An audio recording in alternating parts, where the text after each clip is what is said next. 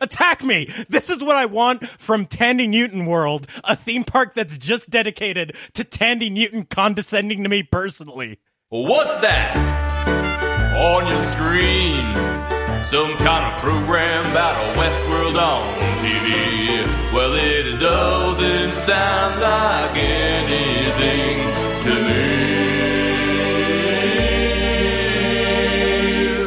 I'm Red Scott, And I'm Ivan Hernandez. and this doesn't sound like anything to me. The third best Infinity War podcast on the internet. I'm gonna make you watch that stupid fucking crossover movie. No matter what you say, you're gonna end up watching that movie. Every time you say you're not, you end up watching it. And this is gonna be the exact same way. You're gonna laugh at that stupid raccoon and you're gonna love it. I've already seen the Neverending Story. It's a great film. I love when Falkor brought uh, in uh, the Guardians of the Galaxy. It was such a great crossover.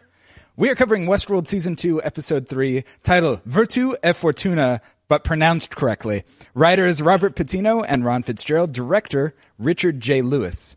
And we are joined today by Maggie Tokuda-Hall. Hey guys, thanks for having me. If you guys are on Yeah, thank you for coming on the podcast. You might know Maggie uh, from her own podcast, uh, Drunk Safari, uh, which me and Red have both been on frequently and enjoy ha- uh, doing, and uh, also uh, uh, the podcast in which uh, she traveled most of the world. I'd say most of the world, more of the world than me.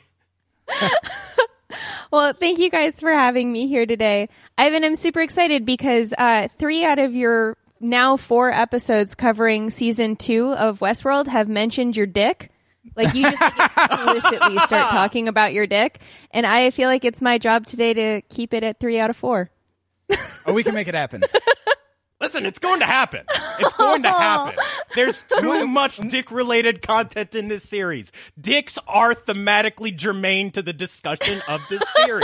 You cannot have a Westworld podcast without discussing penises and the penis industrial complex.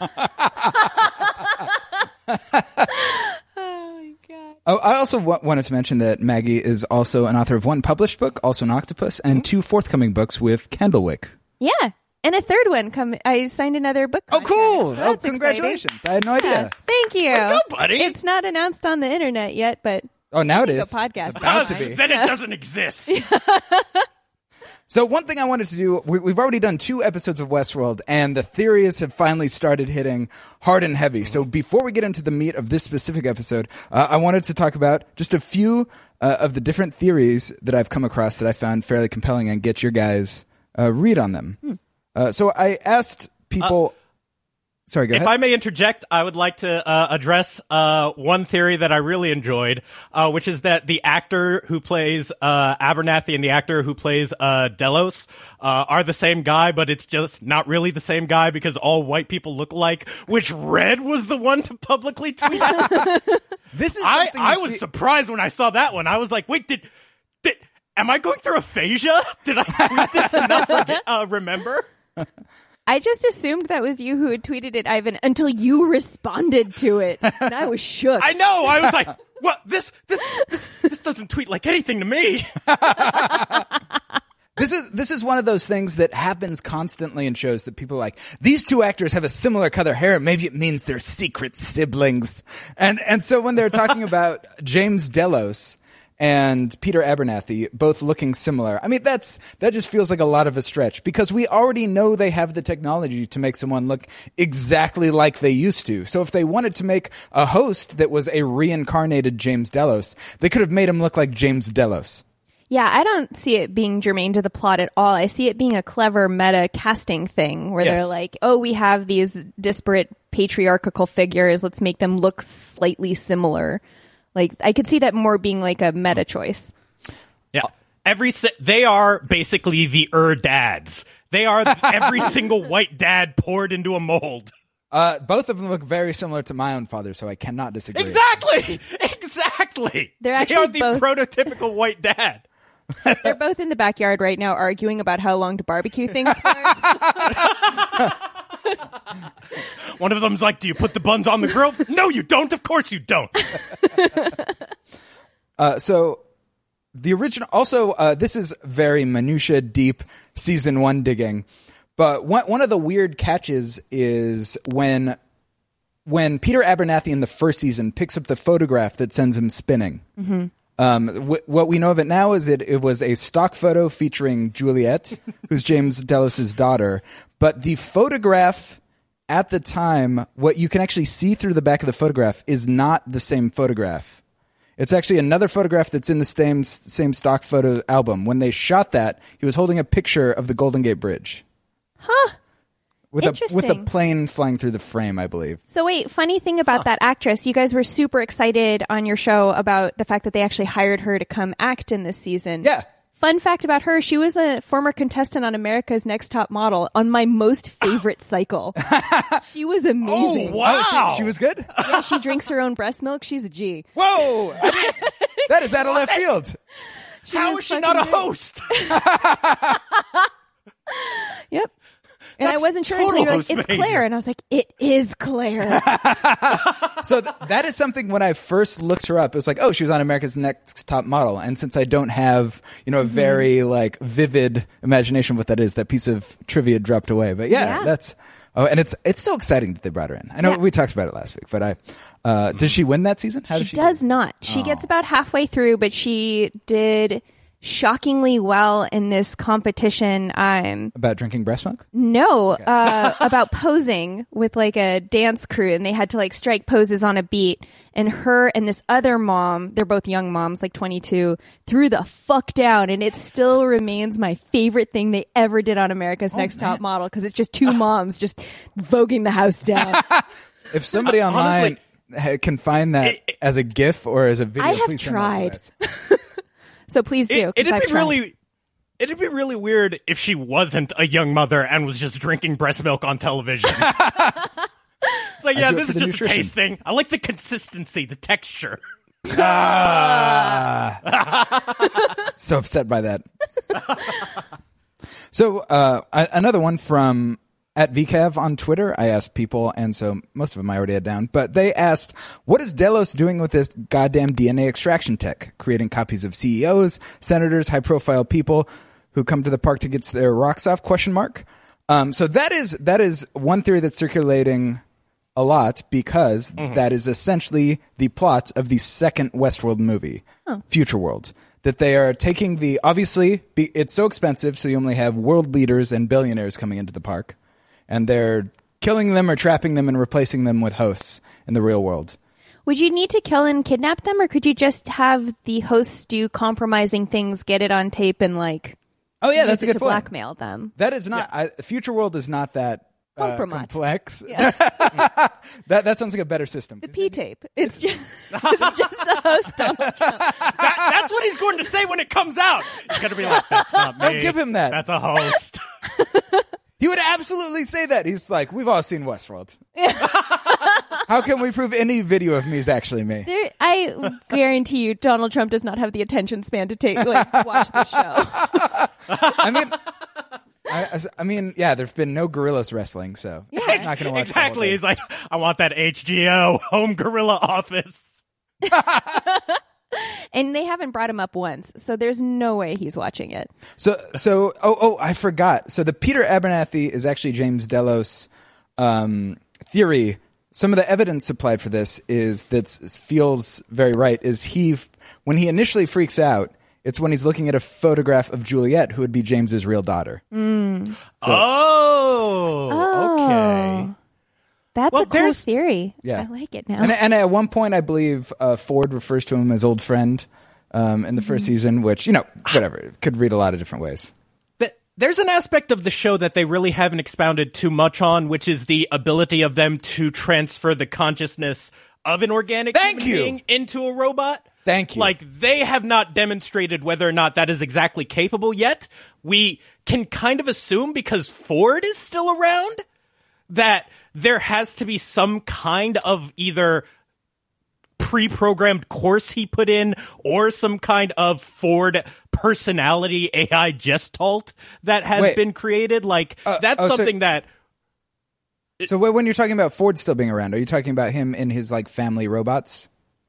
Yeah, uh, talking about like Ford basically having uploaded his consciousness and existing as an AI in the park. Because I'm kind of convinced that that guys, much like New York is a character in any drama, I think that Westworld may be a character in Westworld. I feel like there may be like a Central Park AI that might end up being like the ultra arching villain uh, per se, that is probably going to be like a fucking stupid Anthony Hopkins CGI head uh, that, you know, fucking Dolores has to shoot at the glowing weak point. I, I, I don't know. So the one thing that a lot of people sort of absorb other sci-fi conte- contexts. I feel like it being a year ago, people have just merged this and altered carbon together. and they're like, they'll download the consciousness from the cloud. And it's like, they don't have that here. And a, a lot Yeah. of, a lot that's very specific about this world, uh, is about everything being one to one and the hosts like having their consciousness stored physically in their brains. So we have to like stab it out if we want to steal it and see what they were seeing. Well, and two, if they were just downloading whole consciousness, then they wouldn't have had to make Arnold Bernie or Bernard. Right. Sorry, I keep calling him Bernie in my head. I like it. I like it. Let's call him Bernie. um He would just own all of. He would just be Arnold. Like, why not just have it be an extension and just pretend that the death part hadn't happened? Right. Like, if they could just download the consciousness. Yeah. Right. Yeah. That that We that don't know lot- because we don't know if that's a power. A power, guys. God, you've been watching too many superhero movies. oh, there's so many. They're No, just this- all. I have to watch them all, otherwise, how will I understand the next crossover in ten years? Yeah, you absolutely would not. Uh, so those. Oh, and then the last one I just saw. This one seems kind of out there, but I was like, oh, that's completely possible. Uh, that the hosts in the ocean lake area that are all face down and drowning uh, are not dead, but waiting to ambush the humans. I hope that's true. Yeah, yeah, we're so dumb. We're like, oh, obviously they drowned all of those robots. Oh wait, they don't supply. They don't need oxygen. That's something that Jonathan Nolan has explicitly said. They would just have to turn Yeah. down the slider that says "pretend to drown," and, and then they could just lie their face down and wait forever. yeah. Yeah, or at least until the juice Yeah. runs down. all of that sweet, sweet, milky robot juice, which we didn't get. We didn't get Bernard attempting to robot vampire himself. I wanted him to this do that. Episode. And before we get into the meat of this episode, I just want to say thanks to our beautiful Patreons who are our heart, our soul. We love each and every one of you. And I, I just want to say, guys, as of I believe the last time I checked, we are currently six hundred and sixty-four Patreons. You guys. We need We two need more. those two more. We need two more. We need two more. Patreon of the Beast. Satan supporters. I'm so ready for this. The the the the the, the two thousand dollar goal is that we go to an Iron Maiden concert. I don't want to go to an Iron Maiden concert. Too late. It's There's- already the two thousand dollar goal. You I can have so tell many what a crowds. fucking white hat I am because I heard 664 and I was just like, good for you guys. I'm just proud of you. I'm proud of us too, and I feel like the devil will be in, in two more Patreons. We appreciate your support. Patreon.com slash boardscore swords. Link as always in the show notes. Please support us. Uh, we will appreciate it. And with that, are you guys ready to get into this episode, which I don't remember how to pronounce? I had to read it directly the first time. Virtuet Fortuna. Yes, yeah. Yay. Virtue Fortuna. Before we can get to it, we have to know what happens previously on Westworld. You waiting up for me, Daddy, is a great line of dialogue for use in any situation, just depending on inflection. All you gotta do is change the inflection. It's really useful. what are you uploading? My god, is this a petabyte of Janelle Monáe slash fiction? I'm going to find my daughter. Asterisk, I am aware that she is not actually my daughter, so you don't have to bring it up, alright? How many will come for us? Well, Fortnite is really popular, so it's probably going to be about a hundred man battle royale. We're bound for glory, which is probably the heaviest part of Denzel Washington world. and finally, we've got Bengals in Park Six, Cincinnati World. and that was previously on Westworld. Do you know how happy I am that you invoked the NFL in part of your previous song? I read, I literally couldn't remember whether the Cincinnati Bengals were a baseball or football team. I'm more excited that he mentioned Janelle Monáe, so we all got something. we all got something. I'm trying to appeal to the full uh, uh, quadrant. I'm trying to go for full quadrant coverage here.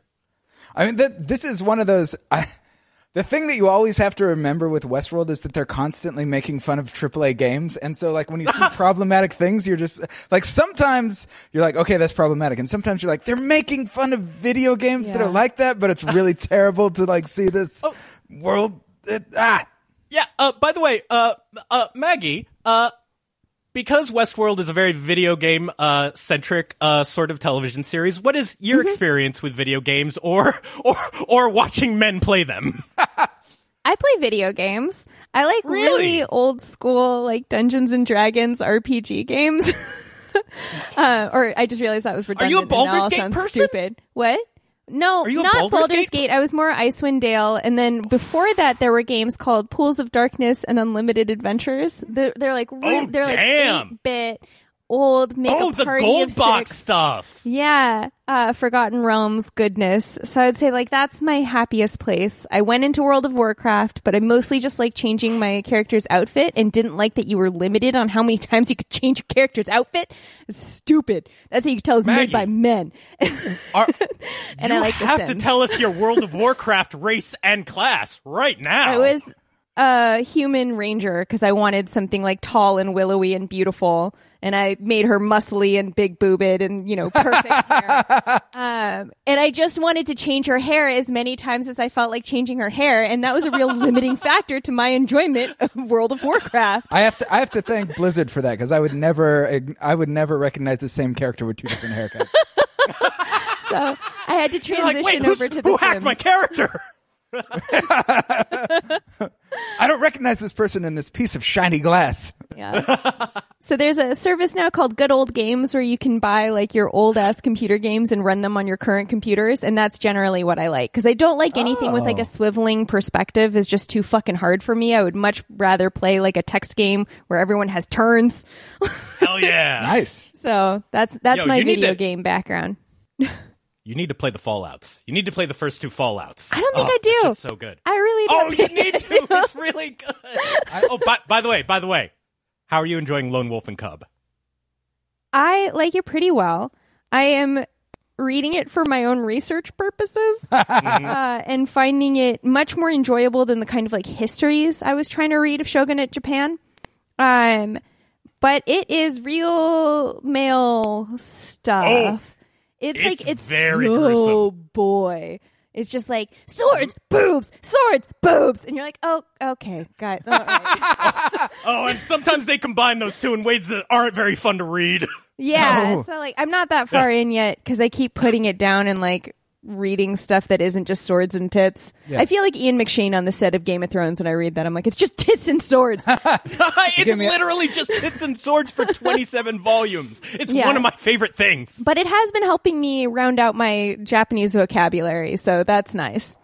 I'll give it that. Mm-hmm. All right, so we open on two peacocks and a lot of British people with colonial Indian servants, and I was I was so relieved when I realized it was a world. Like how I mean, I feel like Ivan, you're a little bit faster than me on this stuff. Like I was, it was a we were had almost made it to the table where they were getting like like served fresh beverages. Where it's like, oh, this is Oh, this as is soon as. I saw it, I was like, oh, so we're in colonialist world now? Like, yeah. Yeah, yeah. Is this is this best exotic marigold hotel world? That'd be so good in the retirement community. That'd be so Judi much fun. Dench in there? Yeah. Judi Dench? That'd be fantastic. We haven't even broached the the thought of like celebrity host. Could you imagine the branding? I would be s- infinitely more interested in going. They're like, listen, we've made like an exact model of this celebrity whose penis you've always wanted to see. yeah, because they ha- they have like uh, uh, uh, in uh, they have a, it's like oh we modeled this dildo after this famous person. exactly. Now you can have the whole person. yeah. Logical extension in the most literal sense. They really need to just cut out the middleman and make Penis World.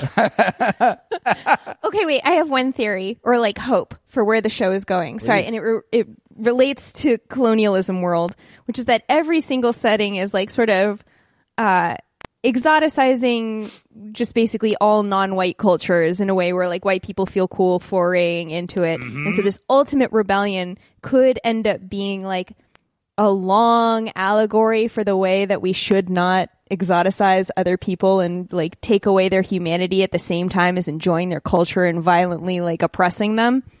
That's what I would like. That's my theory. That's my hope. That Where we're going. that would be tremendous. I feel like that's exactly right on. The more uh, terrible, problematic depictions of people we are introduced to, who then turn out to be robots fighting for their own independence from the whites. Yep. A- Another so uh, somebody sent this in, but another theory is that Dolores versus Maeve is white feminism versus intersectional feminism. Hard agree. I really agree with that. And I saw that, be- or I thought that before I saw it on Twitter. And I saw it on Twitter. I was like, I'm always right. um, because Dolores' says feminism doesn't make room for autonomy and doesn't make room for anyone whose opinion isn't hers. And the way that she requires subjugation in order to feel power, whereas Maeve is just living her life and trying to get what she wants, is exactly white feminism versus every other kind of intersectional feminism. Yeah.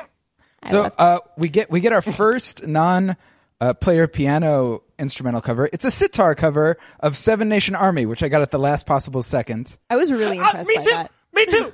Me too. Literally at literally the last bass lines, I was like, "Oh, Jack White, Jack White." I was like, uh, there was a moment where all of a sudden I was like angry at somebody at being terrible to his wife's sister drummer, and then I was like, I was like, oh wait, Jack White, Seven Nation Army. Uh, so this this this was just.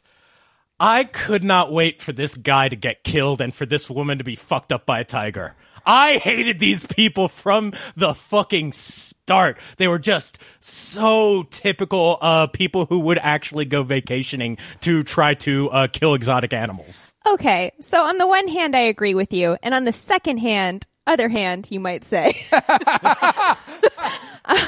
No, I um, like I like that you're leaving it open for any I number of hands. enjoyed that we got to objectify him first, that he took off some of his clothes because everything underneath his shirt checked out, and that was great. But also, I came to really like her, and I was rooting for her. I did not like her at first, but I started liking her the minute she insisted on shooting the dude in order to fuck him. She's like, "You want to fuck me? Cool. You gotta let me shoot you, though." This is uh, I feel like a lot of women would pay a lot of money for that. Just that uh, feature. yeah, at least twenty dollars I would pay. Also, this this was just me, but for some reason, when it opened on like her, like this brunette white woman smoking, I thought it was going to be the the lady who got killed by Bernard, who was the administrator from the first season. Theresa. Like, I got a real big vibe off of her, and I was like, "Wait, are they doing a flashback?" And I was like, "Oh no, all white women just look the same to me." So, uh, yeah, and she takes her shot. He's knocked over. The bullet doesn't go out the back, and so he's real. And but it, it is this scene was a lot of fun. First of all, because I was like, she's definitely going to kill him. He's definitely going to be a host, and al- and it also made me think a lot about the idea of would that like once when it's been around 30 years there's going to be people coming in who are going to be like aware of the tropes of, of westworld oh sorry i guess this is i don't know what they call colonial world we'll call it that Ah, India world. Oh, is it is it West Indies world? I, I'm calling it Colonial World. I like that one. It, uh, but it, it, it also like made me think about like if if they wanted to, they could make a host uh, who didn't get shot by bullets because they wanted them to believe that he was another guest. Because remember, the reason they don't get shot isn't some innate quality. They have smart bullets who identify the guests, and they could uh, easily make it so that one of the hosts uh, wasn't killed by bullets; that it would actually just deflect. That the bullets would slow down enough. Which, by the way, is a very dumb explanation, but that is how it explicitly works according to them. I, did- mean, it, it, in all science fiction worlds, anytime it's one of these storylines, I'm like, no human could ever tell that they've been like maybe podcasting with a robot for perhaps five to seven years. I mean, this, I don't know how a human would figure that out. I, I don't know either, especially when your only interaction with them is through like a video screen on a computer. Yeah. I mean, technically, I don't think we've ever been in the same room. How could we even know? I have no memory of it. I, I feel like sometimes you're just like video flickers out for a second and it looks like you're in a jungle. I, don't- know. It's Yeah, it doesn't look like anything to me. uh, so. Uh, I had no idea. So one one of the things that I'd forgotten about until I referred to my notes. So they're led through the jungle in litters on elephants, which I did not know was a real thing that happens. And even though this world is awful, that was really cool. I was like, Yeah. holy shit! I didn't even know that could happen. Um, and she has a hand drawn map that she's hiding from the other guest, which suggests to me that there's some other level to what she's doing there that we have not found out about yet. Uh, and they show a picture of the hand drawn map, which means Reddit's going to go crazy for the next four days trying to figure out everything in that map. Yeah. There's going to be a lot of overlays on stuff hidden on the website. I would love I- it if she's just Colonial World's version of the Man in Black. Like she's been coming in for ages and just wants to like feel something. I, I did look at the map, and in the corner, uh, there was this symbol that looked like you know the S that everybody drew in middle school, The Stussy but, like S. Yeah. reversed. And I was like, Uh. "Oh no, is this some kind of crazy symbol that leads to like some kind of West Indian maze?" And I was like, "No, that's probably just a cool symbol she was drawing." when she was bored in class. yeah, exactly, exactly. So, uh, and this is another part of the park where the people are rebelling. Uh, we have dead guests. She rode in when she said she rode in on the train with them. My first thought was actually, but Teddy rides in on the train with people, Oh yeah. and so I was I was not 100 percent convinced that this was actually because we'd already been playing with the idea of is this other guy a host or isn't he? I feel like because she's been to the park so many times, as is made evident for, by like the Right. her She- understanding of the world, that she wouldn't be fooled Right. as easily.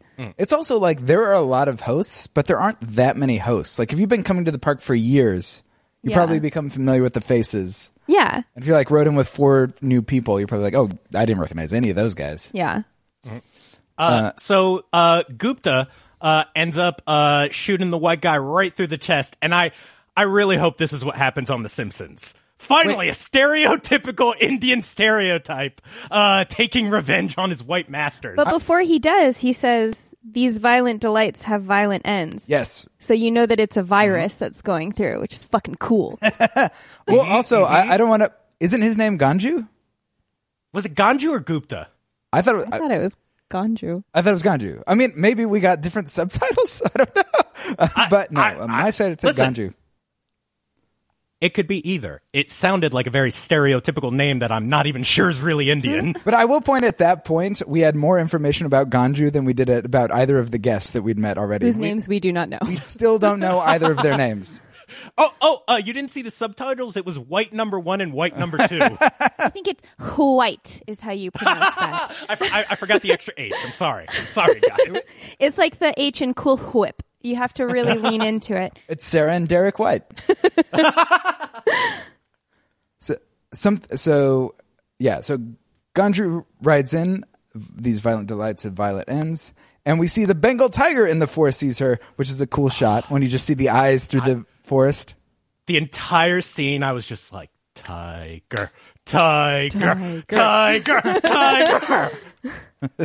Having just watched uh, some of the latest season of Walking Dead, I will say this CGI tiger is greater than AMC's CGI tiger. Yeah, I, I mean, Much greater. it definitely held up good enough. I thought it was a strong CGI tiger. I liked it. Mm-hmm. And you don't mm-hmm. see it for so much that it looks stupid. Right. You know what I mean? Like they were good about choosing how much of what we got. Right, to they didn't pull a Rogue One. yeah. Mm-hmm. So uh, I I loved when she ran up against the completely video game style artificial border that politely tells you uh, to turn around. I love that. It's like you're Yeah. running out of game map. which is a perfect video game thing that happens all the time. In Horizon Zero Dawn, I would constantly be climbing mountains, and they'd be like, "You need to turn around, or you will be like, or you will be like transported to this other location. You need to turn around." I was like, "That's exactly what happens in video games." Um, love and this is I love this it so much. And this is where we get the. Uh, so we, we obviously find out we have met this tiger earlier. It was the dead uh, tiger on the beach that Bernard and Hale, I think, run into earlier. Hale's not there because they're not reunited yet right, in the you're right. first episode, but Bernard sees it with the Skarsgård. Right, with And that's Skarsgård and the soldiers, yeah. Yeah. Yeah. And um and so we get that apparently they're not bound by the borders anymore or when they're going after somebody they can chase them. I would just assume they're not bound by the borders anymore. Yeah, there was Uh, the is- the tiger uh, passes the little tripwire, uh, and nothing happens, and it's like, oh no, the tigers can go anywhere, guys. It's like that moment in Jurassic Park where the T Rex touches the fence. yes, Like, oh no, That's exactly it's what not it is. electrified anymore. the Bengal tiger er, sees her in the forest, and she throws away her shot initially. She Yeah. just uh, misses entirely. No, she clips it on the back leg. Oh, does she? Yeah, she clips it. okay. But it's like not enough to stop the tiger. Uh, And yeah, so after we get them exiting the park, um, oh yeah, so she shoots the Bengal tiger as it's rushing her finally, and they both end up in the water, and we don't return to them until the end of the episode. right. Yeah. Uh, so then we get the title sequence, and Red, we have not yet named the titular buffalo in the doesn't sound like anything to me logo. I would like to submit that it is a female buffalo and that its name is Buffalola.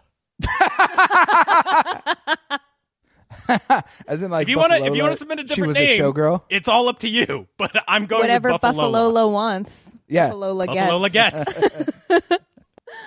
I'll go with that. Well, by the way, I, I don't know if you saw me post on Twitter. Uh, we got uh, un unrequested, but but Dan Preston A sent Dan us a new Preston theme. song! Yes, so people will have already heard uh, the new Dan Preston song he made. Just for sounds like anything doesn't sound like anything to me. Uh, and I'm gonna, I'm gonna. So now we've got two Dan Preston things for the show, and I'm gonna have people vote on which one they want to be the theme going forward. Amazing. So Damn, look for that quiz. Fucking, our, our listeners are so great. It's so good. I love it. Also, on a separate thing, I bought a bottle of whiskey today uh, on on the proprietor, the liquor store's recommendation, and I looked it up afterwards. And the owner of this distillery is Daniel Preston, not the same Daniel Preston, because I messaged him about it.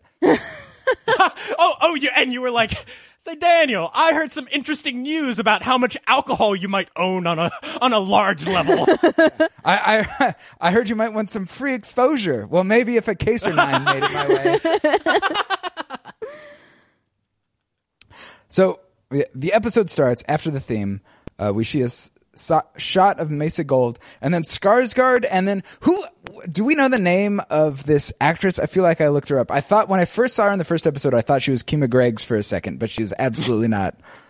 I don't recognize her from anything, but I like her in this. She's so good. I wish she got more screen time. I love think her. she's going to get Uh, more screen time. she's There's- gotta. Yeah.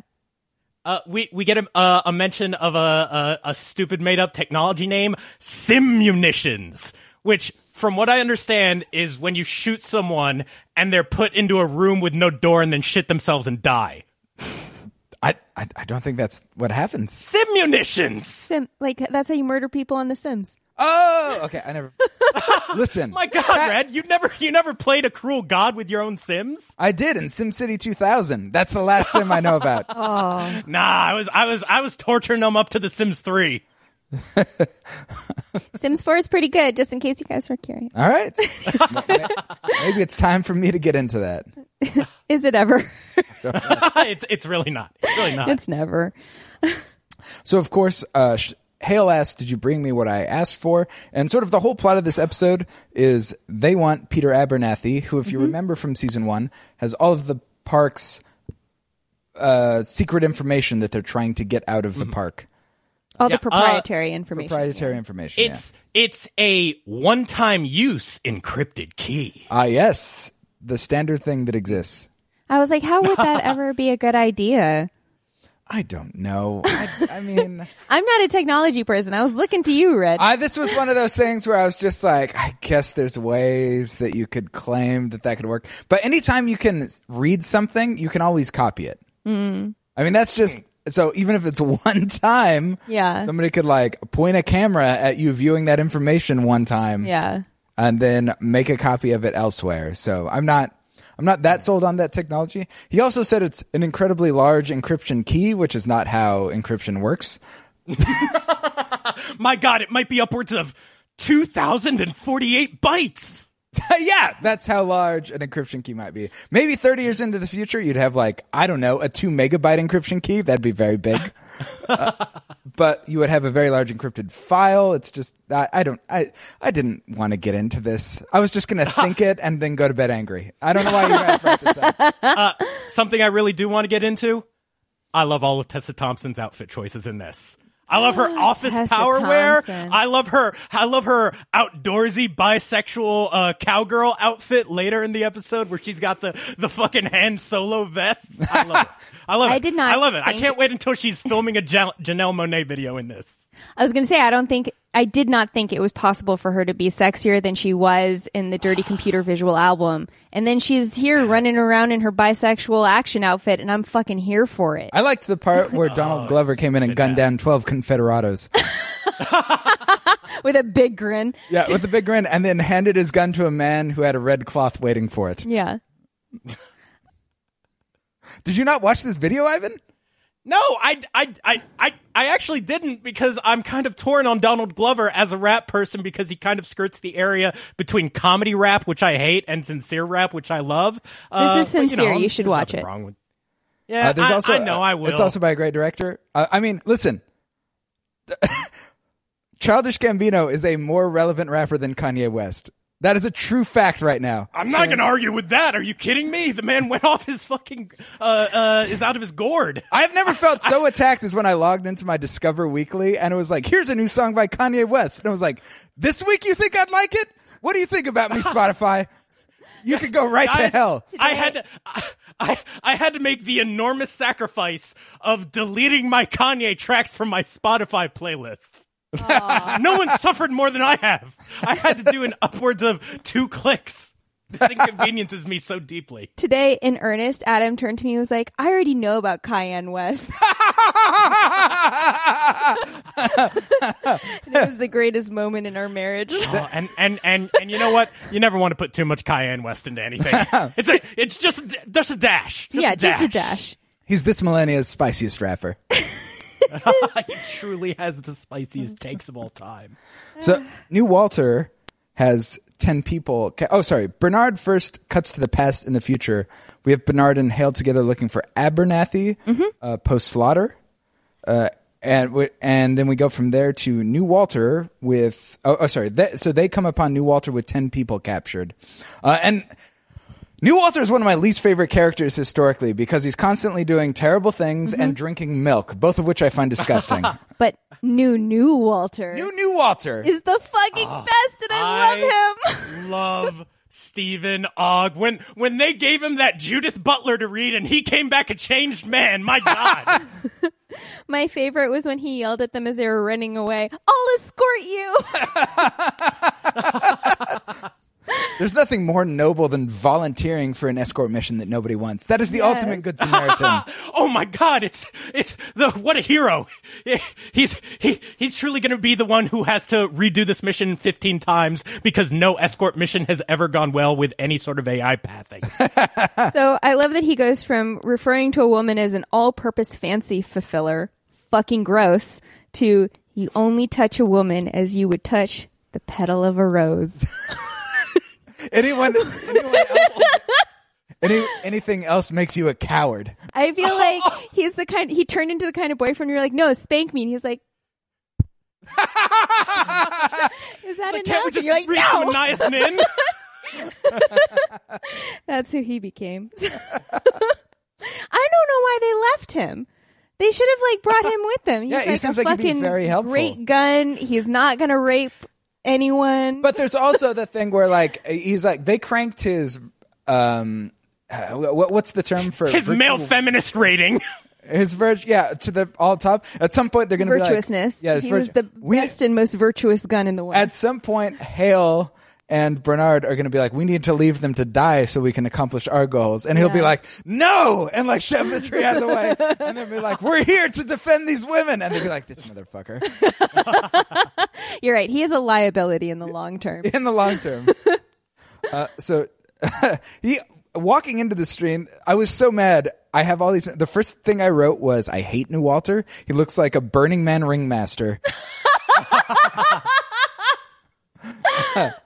It's that facial hair. It's the combination of facial hair and hat. You're like, are you are you going to be at the uh, the Barbary Coast tent at Outside Lands? And then we get Arnold uh, finds New Walter. And by the way, we're calling him New Walter because that's the name of the character. Because if you Is it, remember is the it, fir- wait, is is is that New Walter? Or is that Rebus? that's Because I think Steven Ogg is Rebus, and New Walter is the other guy who's the one who's drinking milk all the time. Yeah, I thought Actually, now that you say that, Yeah, no, I thought I thought his name was Rebus. You're right. I, Yeah. I I thought I was referring to the subtitles, but that's what I remember more from the credits. Oh no! that he's c- Rebus. yeah, because the the the uh, new Walter is the other guy, and he was the guy who was constantly like drinking the milk and being like, "Eh, I'm gonna shoot you, people." Milk. Okay, you're right. So so that that's Rebus. New Rebus is the guy we like. Uh, but so Mm-hmm. so Arnold Arnold finds Rebus's Ethernet cable through his wrist, Mm-hmm. um, and it's very disgusting. I, I, I and I loved when he had to uh, unplug it and then plug it in the right way the second time. You never get it right on the first time. You never get it right with that port. No, and, and I was just like, this is why I don't watch the Knick. I don't need this kind of grotesquerie. And New Rebus is our White Knight. We already talked about that. The Confederates roll in, and he very bravely defends uh, all of the women and the hostages. Yeah, and and that's the lesson, guys. If you truly embrace feminism, you will have the power to kill a thousand men. If yeah, w- w- the Confederates walk in and say, "We had a deal," and Rebus says, "I can't abide," and and then that's where we get the running off with "I'll escort you." Uh, I love Charlotte's just like just complete view of the hosts as just pieces of machine. Let's cut off his head and go. Yeah. Charlotte gives zero Uh, fucks. Uh, I I love anytime anybody breaks out a pained version of a classic uh, gospel tune. Uh, oh, uh, fucking uh, dropping that. Uh, Mine eyes have seen the glory. Oh, I love that. I love that. Anytime somebody's like, "I'm about to get shot," I'm going to sing them a gospel tune as I die. I'm curious what you guys think. So I just saw in a comment thread when I was looking up theories, somebody was like, I think Hale knows that Bernard is a host. Um, and, and I, the thing is, she treats everyone as a means to an end. So I can't tell if she's just a narcissist or if she knows that Bernard's a host, but her behaviors God. are very explainable if she thinks Bernard is a host. I think she thinks Bernard is a host. Because she doesn't Well, guys- treat the other humans quite as expendably, except for the terrible writer. Yeah. Um, and so I do, I think that makes perfect sense to me and was also kind of what I was figuring already. Because she also knew a ton more about Ford than everyone else. Well, there is also a long-standing theory that I feel like people had gotten off of, but starting to gain power again. That uh, Bernard's core memory, being the child Charlie who died, uh, that Arnold had a kid named Charlie, specifically Charlotte Hale, and that Bernard is actually a host version of her father. So that that's an old theory going back a while, but now, which would explain why she knows a lot more about Ford Yeah. would explain like why she obviously knows that Bernard is a host and would kind of like feel that like disgust because she knows that's not her father and like kind of hates herself for liking him. So that that's that's one that's fun, but I, I'm not sure I'm on board with. That would be fucking cool, though. Well, guys, uh, sometimes HBO likes to release promo material, and sometimes people like to uh, take very specific stills from that promo material and post it in ways which would ruin plot points completely for you if you happen to see this very, very specific production still, which definitely gave away a massive plot point. So I don't know.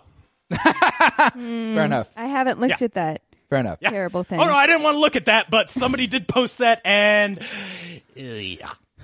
Yeah, I kind of uh, th- that's the thing about the shows. It's fun like picking up on the clues that people plant, but when when fucking publicity just ruins plot points, it makes me want to burn down the box office where the home is. I don't I don't know how it works. That's just your house, Red. That is your no. house. That's how HBO tricks you. Damn it.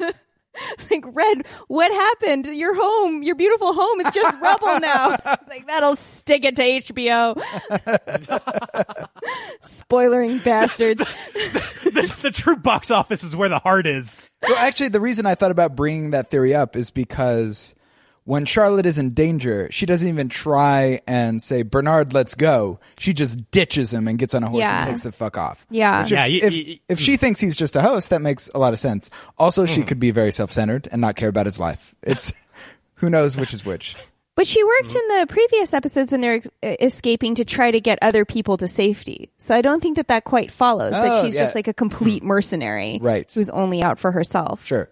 Um, plus, and this is horrible to admit, but as I was watching them on screen together, I was like, man, I can't believe they gave these two black people screen time like this, like at the same time in just a storyline that follows only them. I was like really impressed by their casting and I was like, oh, like they're making an effort. But now that you say that, I'm like, they could really justify that effort if it turns out they're fucking related. Right. Because you just don't see a lot of it. Like it means a lot every time you see like more than one person of color on screen at the same time talking. Like that's unusual. also, I just love that they basically had Tessa Thompson in the tiniest role in the first season, and then they're like, "We've got a jewel here. She's the bad guy now." Yeah, I mean, because she comes in fairly late in the first season, mm-hmm. like which I had And she forgotten doesn't about really until I did do anything, really. No, no. I she mean, reads Ford to filth. She like saunters in in her sexy gown, and then Yeah. she's like, "You're garbage, and we're replacing you." And then she was in a Janelle, Janelle Monáe video, and now she's here. It's great. yeah, it's mostly about her stances and glares in the first season. Yeah. Which she does serve some good stances and Oh yeah, no. Let's top be clear.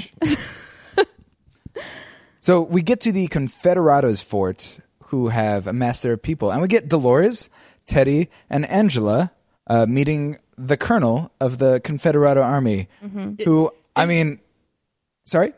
Is is this guy supposed to be an actor? Because I feel like this show kind of trying to uh, wants to do like a Giancarlo Esposito like famous NPC of the week thing, but I was just like, I don't know who this guy is. He's some Western dude.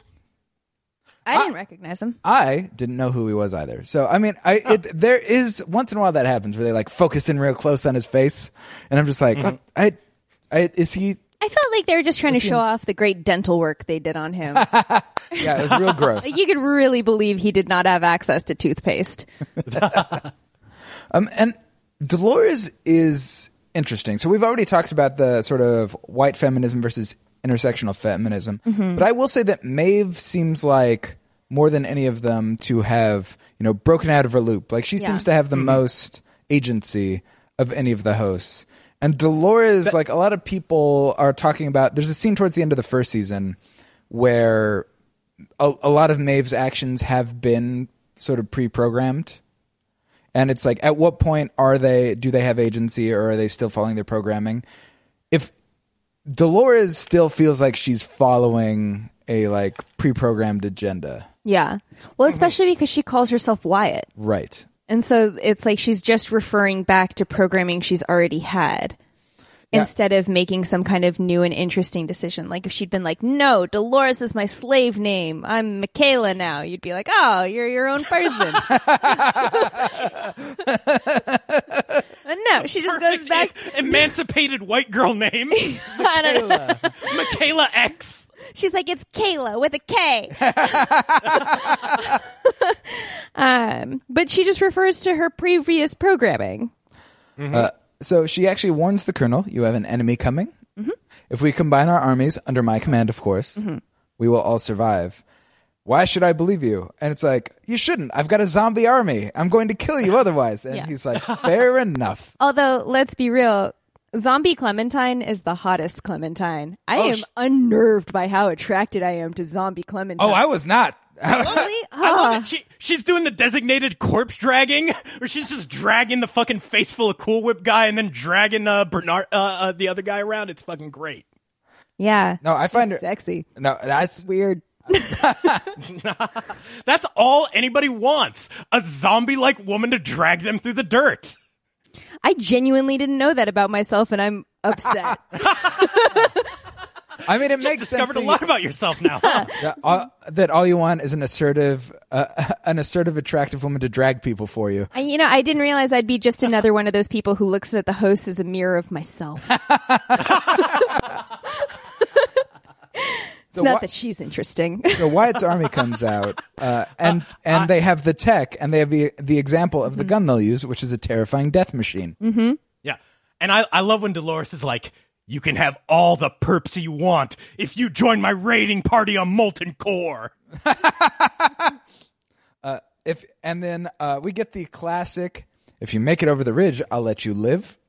I was so mad about that. I was like, what is this? Game of Thrones? Fuck you. I didn't sign up for some Ramsay Bolton bullshit right now. No, this is it's influenced by a video game, so this is the game of Game of Thrones. a Telltale game series. yes, which they should make. Uh, I I love when Dolores is like, "These aren't men; they're just children." Paying nine ninety month and uh, uh, nine ninety nine a month in subscriber fees to play a video game. Well, and this, I mean, we'll talk about this later, but the when she, because she's basically telling Teddy like they're children, which I think she thinks means one thing and he thinks means something very different. I know because you. He's like, "You don't kill children," and she's Yeah. like, "Don't you though?" She's like, children don't need to make it. Also, she says, trust me, which I feel like nobody who's ever been worthy of trust has looked at someone and gone, trust me. No. It's only something you say right before you say or coerce someone into doing something real shitty. Yeah. mm-hmm, mm-hmm. It's a really good investment. Trust me. yeah, exactly. It's gross. You just hear it, you're like, ugh.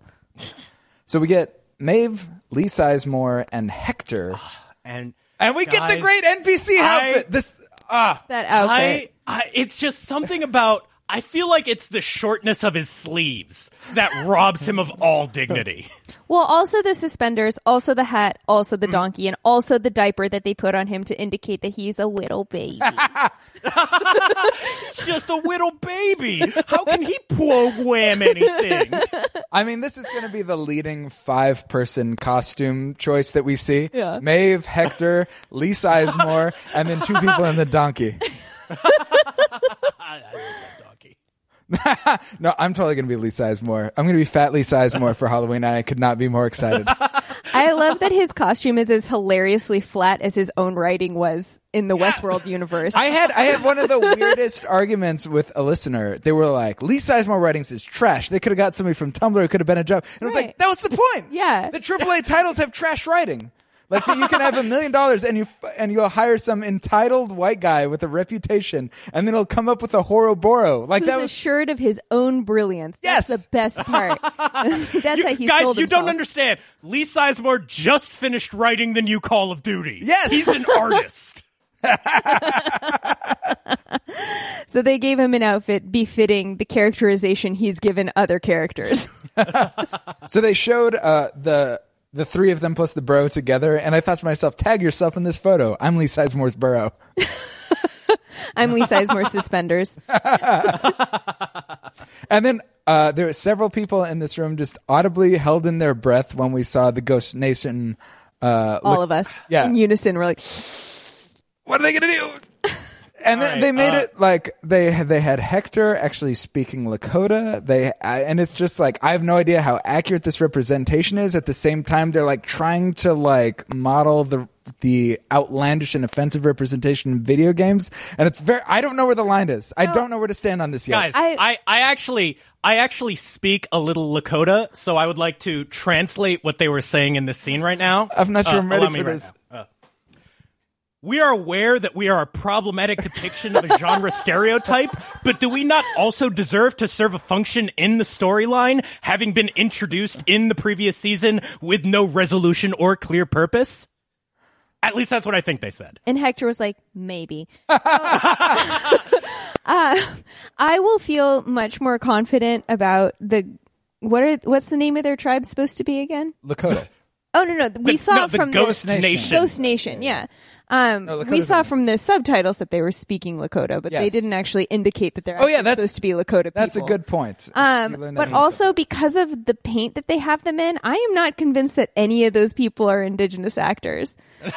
and so it's like I will feel much more confident about Right. everything around them if I- it turns out that like they hired literally any Native American people to play those. For for this season, they hired several Native American actors. I don't know that that's these people or that all of them are Native American actors, but I I do mm-hmm. know that that is a that was a thing that was leaked in advance because Okay. people were theorizing that the Ghost Nation would play a larger part because of that. Yeah. So mm-hmm. I'm hopeful, naively hopeful that Yeah. that's the situation, but I do not know. if it's going in the direction that I hope everything is, then I'm like holding out hope. But right now, they've really leaned into just the like they're savages.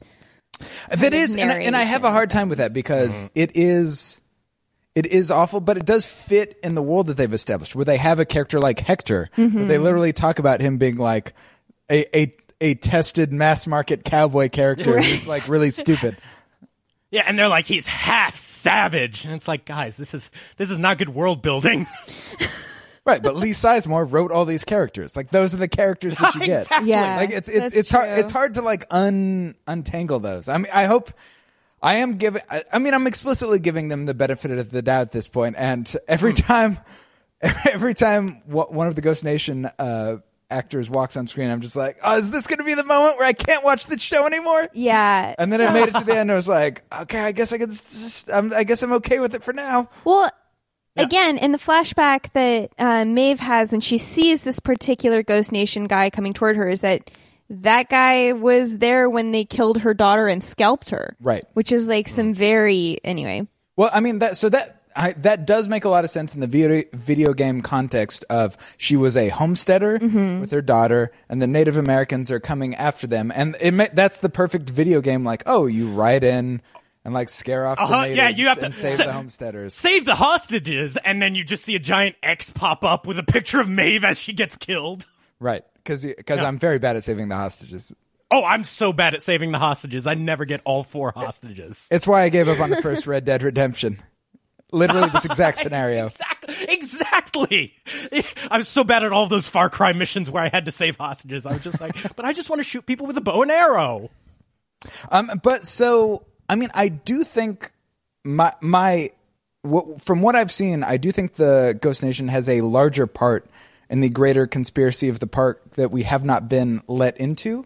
So in the first season, uh, they drag uh, Stubbs off, and we don't know what happened after that. Stubbs is back, but like I believe it's episode Oh, nine that- where they drag Stubbs off. And he just disappears, and now When is he's Stubbs again. uh, the uh, Hemsworth. Hem- He's the Hemsworth. Oh, okay. That's right. That's right. I Yeah. forgot about that. Yeah. So, so he was somebody that's like he's back with no explanation. Huh. Like that is very weird. So, so that's going to play into Ooh. something bigger. Odds on Stubbs is a robot? I, I think Stubbs is a robot. I explicitly think Stubbs is a. Mm-hmm. I'm is gonna a go. With. I'm gonna go with Stubbs as a robot, and the Ghost Nation are servants of whatever park AI it is. Is the main boss of the series. So keep in mind, part of the Ghost Nation, um, their religion is that they're aware of who the cleanup guys are. Like they have dolls that look like the cleanup guys. I I think that I think that they work with the park to help drag in guests that they want replaced with hosts. then I'm really excited to see what their rebellion looks like. Yes. And I hope that they have one. And if they don't, then it's all bullshit and I'm going to stop watching. But if they do, I'm excited to see where it's I know, going. Man, man, this yeah, it really is on the knife's edge with these Yeah. guys.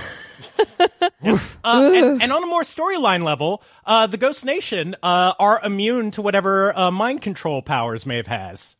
That's a good point because Yeah. she. Well, so I wasn't clear because it seemed like in the moment that maybe they were listening to her, but then there were so many people, I wasn't sure that she could like stop, like literally yell at like a thousand people, like everybody chill out. I don't mm-hmm. know. I don't know.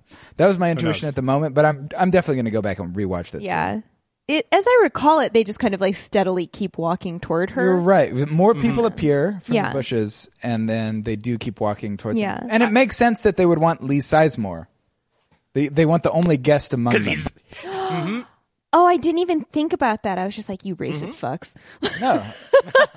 they, were, they were like, they want the pansiest looking one among them. Uh, yeah, it's it's it's not that they want the, the white guy. They want we want the, only- funny boy to torture.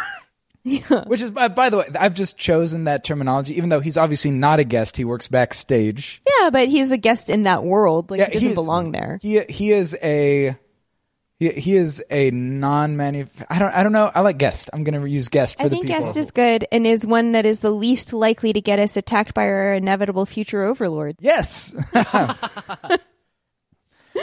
so, uh, and you and you will forget that you ever saw us. Uh, Mm-hmm. and then the whole tribe appears. The the three of them running from the La- Lakota. They they make it to the Ghost elevator. Nation. Sorry, yeah, the Ghost Nation. Excuse me. They make it. They make it to the elevator. Uh, and I was so one of the things that happens at the end of the last season is Hector can't leave the park. Like there's literally an invisible force field Yeah. uh, and so Maeve leaves Hector before coming back to find him this season. She doesn't come back to find him. Doesn't she just incidentally find him? I believe she goes looking for him. Oh, then why'd 'Cause- she give him such a shitty goodbye? I don't know. Oh, she She she, was like, meant to. "See you, uh, sucker." Yeah, she meant to leave him, but then she had her change of heart Right. and found him at the start of la- uh, this season. Yeah, Yeah, so basically, Yeah. she's like, "Oh, we're gonna go find my daughter. I need some muscle," and she went to find him and him some in- D. and some D. D. Um, and so they met. Uh, so there was a moment where they were running up to the elevator, Yeah, and I was literally just like, "Oh no!" Like, is he Yeah. not? Is he just going to be like, "No, I can't get into the elevator to the human world downstairs"? But it's it's completely fine. He gets in. They go into the underworld. Oh yeah, and all of the Ghost Nation are like an elevator, and it's like, how do you explain elevators to a stereotypical robot? Much less the hit OutKast song "Elevators." They're never gonna get it. Although, if they already are aware of the cleanup crews and things like that, shouldn't they be aware of the elevators? Like, they know they can't go in them, but they should be like. I mean, so they're aware of the cleanup crew, but it's uh, like as it's explained, and we haven't heard it from somebody in the Ghost Nation. We've only heard Yeah. it secondhand. It's part of their like mythology. It's part of like their greater religious views. It's possible that they, w- yeah. I, I, I wonder that they're not like, oh, they're going into the lower layers where the gods live or something. You know, what'd be dope is if they see them going down there and they're like, "She's a goddess," yes, and then they join her in her revolution, right. that, that we which will inevitably wanted be pitted against Dolores's. that. Yes, yes. So we have the Confederado fort. Someone brings in the Union sympathizers in quotes, and it's Peter Abernathy, uh, who we know as Dolores' father, along with the other people who have been captured, including Bernard. Um, Teddy stops Dolores from shooting the Confederado in the face. I felt like there was some significance there that I was missing. That he punched the Confederado before she could kill him. Despite what his wardrobe choices would say, he's white hat. Like, Yeah, he he's trying to uh, stop Dolores from being evil. Uh, so he's doing the classic Paragon move of you know punching them instead of shooting them, which are the only two binary options from any BioWare game. he's revisiting his role as Cyclops in the worst X Men movie, where he's like trying to control the Phoenix and can't. That's every James Marsden role. I know. Uh, Bless him. except for him as Liz Lemon's boyfriend in Thirty Rock. Where, where he's That's just a cute- basically him trying Same, to tame the same. Phoenix. no, that's no, that's him being a cute dumb boy, and she like puts up with him. I'm gonna go with That's Ivan on him this one. trying same, to same. tame the Phoenix. No, he's trying. He's trying to tame the hot dog cart business, as I recall. Tina Fey is the Phoenix of hot dog carts. so, uh, and Teddy knows. I, there was a moment I literally was like, "Oh, Teddy knows who Peter Abernathy is," and then I was so wrong, and I was so sad. Yeah. Teddy is like every high school boyfriend ever. Like he just has this like constant look of bewilderment and fear and he's like constantly turning to Dolores to see how he should feel. And like I do think that he constantly has the look on his face that any dude has when they find out like you put your finger in their butt for the first time. They're like, "Oh, I like it." And then they're upset. Oh no! That's the face he has on constantly.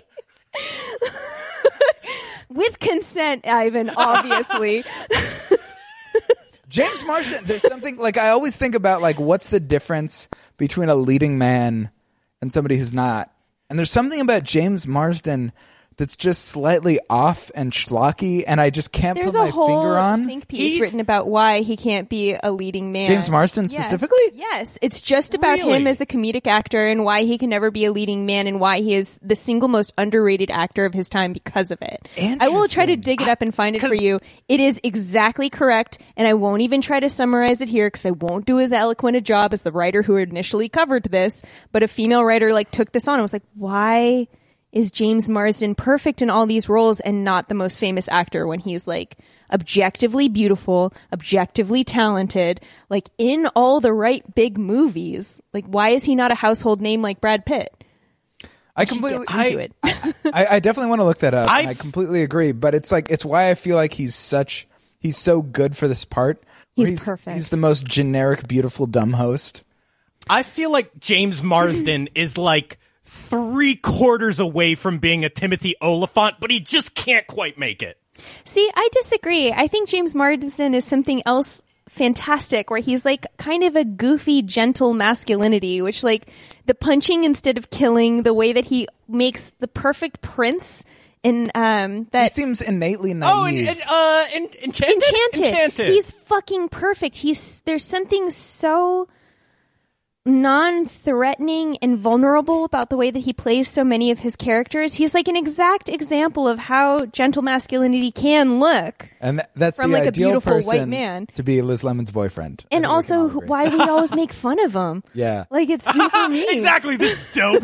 He's like he's too nice. We can't respect him. Exactly. That's why I think he's perfect metacasting for this. I mean, I, I- yeah, he, he's so he comes off as a perfect ho- in the same way that Hes- Hector Escaton feels market tested. Yeah. So does James Marsden's Teddy. Mm-hmm. mm-hmm. He's very Superman. He's very Superman. He's also very like he's the first guy you run into in the park. Yeah. And you're like, good. This is the kind of guy I wanted to run into out in the West. And then he leads you into the other parts of the park. Or like the first superhero comic you read where you're like, this is Yes. fun. He always does good. And a then you man. go down a horrible mm-hmm. rabbit hole and you're like, superheroes are bad. You're like, he's a uh, man, he's but just- super. classic. The classic superhero mold of the guy who gets cucked by Wolverine. So we have Dolores uh, and Peter Abernathy, who's he's he's doing his old school Shakespeare bit. Oh, this scene this scene actually affected me emotionally. When he Yeah, does the shift uh, from uh, the shift into being Dad Bernathy uh, instead of just uh, uh, yelling the Johnny Cash songbook. I, I'm bound upon a wheel of fire that my own tears do scald like lead. Did you guys notice uh, he also uses the word splendor? I did not. So both him and Capture Dolores, son of the splendor. Is that the one Yeah. he uses? There's, oh. there, I feel like Have he kind of was a world- split. I I feel like he was kind of split into like three personalities in that scene where he was like Dolores's dad Mm-hmm. and the uh, vessel for all of the information they were trying to get out of the park, and then the Mm-hmm. really like intimidating uh uh character from like the very first episode who was like saying very ominous shit directly to Ford in a way that made it seem like he knew a lot more than he did. yeah. I think. Do you guys think that him constantly being like, "I need to get to the train," is the programming where he knows he's supposed to leave the park? Yeah, no, I It's that definitely that. Oh, okay. Yeah. Just Yeah, like- that that and the fucking screaming. Oh, definitely. yeah, the Okay. gospel hits. I, I I'd assume so. I mean, Yeah. I, I could be wrong. Okay. I was really In our capacity as the executive producers of Westworld, we can say this is the canon. Uh, so the the one thing that um it's it was actually very eerie where like in the way that you describe your childhood to your parents and like you you would be remembering that they were describing their loops to each other like they seemed Mm-hmm. Yeah. aware that they were loops in that moment and like that was like so that, heartbreaking um, Lenny gets right before he gets killed in Mice of Men. oh yeah And it's like, oh yeah, this is what our life was like. You remember this, and like then this will be the farm, and this is what we'll have, and there'll be all the bunnies, and you'll only shake some of them to death. it was very like she was giving him the Lenny treatment, and I couldn't tell if she was crying because she was missing the life she had, or crying because she knew she had to lie to him to make him feel safe. And that kind of like s- how sad that makes you when you realize you're not talking, you're talking to someone you love, but who is no longer your equal. Mm. The the, the most heartbreaking part of the show to me is how much of it is just these robots who cannot comprehend that they are stuck in a terrible video game and they just mm-hmm. kind of clash their internal programming against each other in these AI loops that they can never escape because you know they're never going to determine that it wasn't just the wind and it was Solid Snake sneaking up on them. They're just dumb AIs. I mean, relatable though. Like I feel like that's like how, That's how we're, that's we're like all a waiting Tuesday for Solid me. Snake to to just sneak up on us and snap our necks from behind. Yeah, And and it was so sad when he like switched from the nostalgic describing of the loop to to the almost like it it it definitely read as dementia and amazing performance by this actor. oh, so good. but when, Oh, when he's yeah, like, Louis "It's getting Herthum's late. I ought to go home. I want to go home," and it's like panicky thing where it's Yeah. just like, "Can't go home, buddy. Yeah, No oh. going home." Oh, and, it and- is. And when I think the likeness to dementia is so correct here, and one of the things that makes that scene so hard to watch. Yeah. is because it does have. In this case, we know it's robots, but it's like not that different when you're with someone with true dementia, like who's got mm. that, and you're like, oh, they're. There's a moment of clarity where you're revisiting shared memories, and then they're just gone again. Right. So sad. Mm-hmm. Yeah, and and when Dolores is like, "Yeah, I I I gained independence when I pulled the trigger and started a war." And it just hit me that Dolores' storyline is the assassination of Archduke Franz Ferdinand and the start of World War One. It's all right there in the text. Yeah, yeah. I, le- I learned everything I need to know about Westworld from Hardcore History with Dan Carlin. so we go from there to um, Hector, Maeve, and Lee Sizemore back underground. This and and this is this is the scene that that I could most relate to as a constant third wheel. It's like, oh, these people are telling each other how much they love each other. It's just like, yeah, you robots. The most fun parts of Lee Sizemore are where he forgets his instinct for self-preservation. Yes. He he really needs to check his human privilege. And he's like switching into like almost a debug mode. He's like, no, you love Isabella. That's your core foundational, you know, asset. And he's just like, no, Isabella is a lie. I'm, so I chose this other lie. Yes. I like that Maeve is not upset by that at all, which is what makes me feel the most assured of her autonomy. Where it's like it's really upsetting for Hector to hear Simon start saying his lines with him. Yeah. Where he realizes it's not like that's like an upsetting, earth shattering thing. But when Maeve hears it, she's like, yeah, yeah, yeah, whatever. You gave me some words. That doesn't mean I don't have opinions. She's also seen that trick and had some times to come to terms with it. But I mean, even the first time she sees it, she's just like, well, Well, the- a little broad. Well, the, the, the first time she sees it when she's seeing the decision tree, do you remember that she has the tablet Oh, that's right. and she like freaks Yeah. out and like that's true. I forgot down. about that. I was only going season two stuff. And then Felix and uh, Yeah. Sylvester have to reboot her. That's true. That's true. Small side note: I asked everybody knows Felix is Felix, Mm-hmm. but he's always credited as Lutz. Mm-hmm. His name's Felix Lutz, which fine, but like, why are they so attached to calling him Lutz when nobody calls him Lutz? They call to Sylvester pay Sylvester. to the white actor that they meant to hire for that role. Oh, that was a classic. We're we're writing this guy as a generic person, i.e., a white. Mm-hmm. Well, I mean, I, I just, whenever they say it, the reason it bothers me so much isn't because it's not the name they use, it's because I then imagine Lutz from 30 Rock. Same. It every time, every fucking time. Yeah. And I'm like, we're going to Blimpies. I'm like, shut up, Lutz. oh god. So, uh, I, Lee- I love this scene where where fucking Sizemore is just like, yeah, I had an Isabella and she left me, and maybe it's just like, yeah, it's actually very sad. Uh, the life of a man who writes fiction, you turn all of your dumb relationships into material. it's incredibly depressing. No one should be proud of doing it. Oh, that her reading him to filth, I felt deep in my bones. It was so Mm-hmm. Oh, I loved it. I loved it. I was like, attack me, Maeve. Attack me. This is what I want from Thandie Newton World, a theme park that's just dedicated to You just Thandie walk Newton in and she condescending to insults me you. personally. That's She all I insults you, want. but that's all I want. specifically. Twenty thousand dollars a day to have Thandie Newton personally insult me. she's like, yeah, we've all read Stranger in a Strange Land and realized that Heinlein was inserting himself as the rich author surrounded by women. Fucking ah, I still need to get through that book. there's so many. There's so many sexy nurses being like, "Hey, who wants to suck this alien's cock?"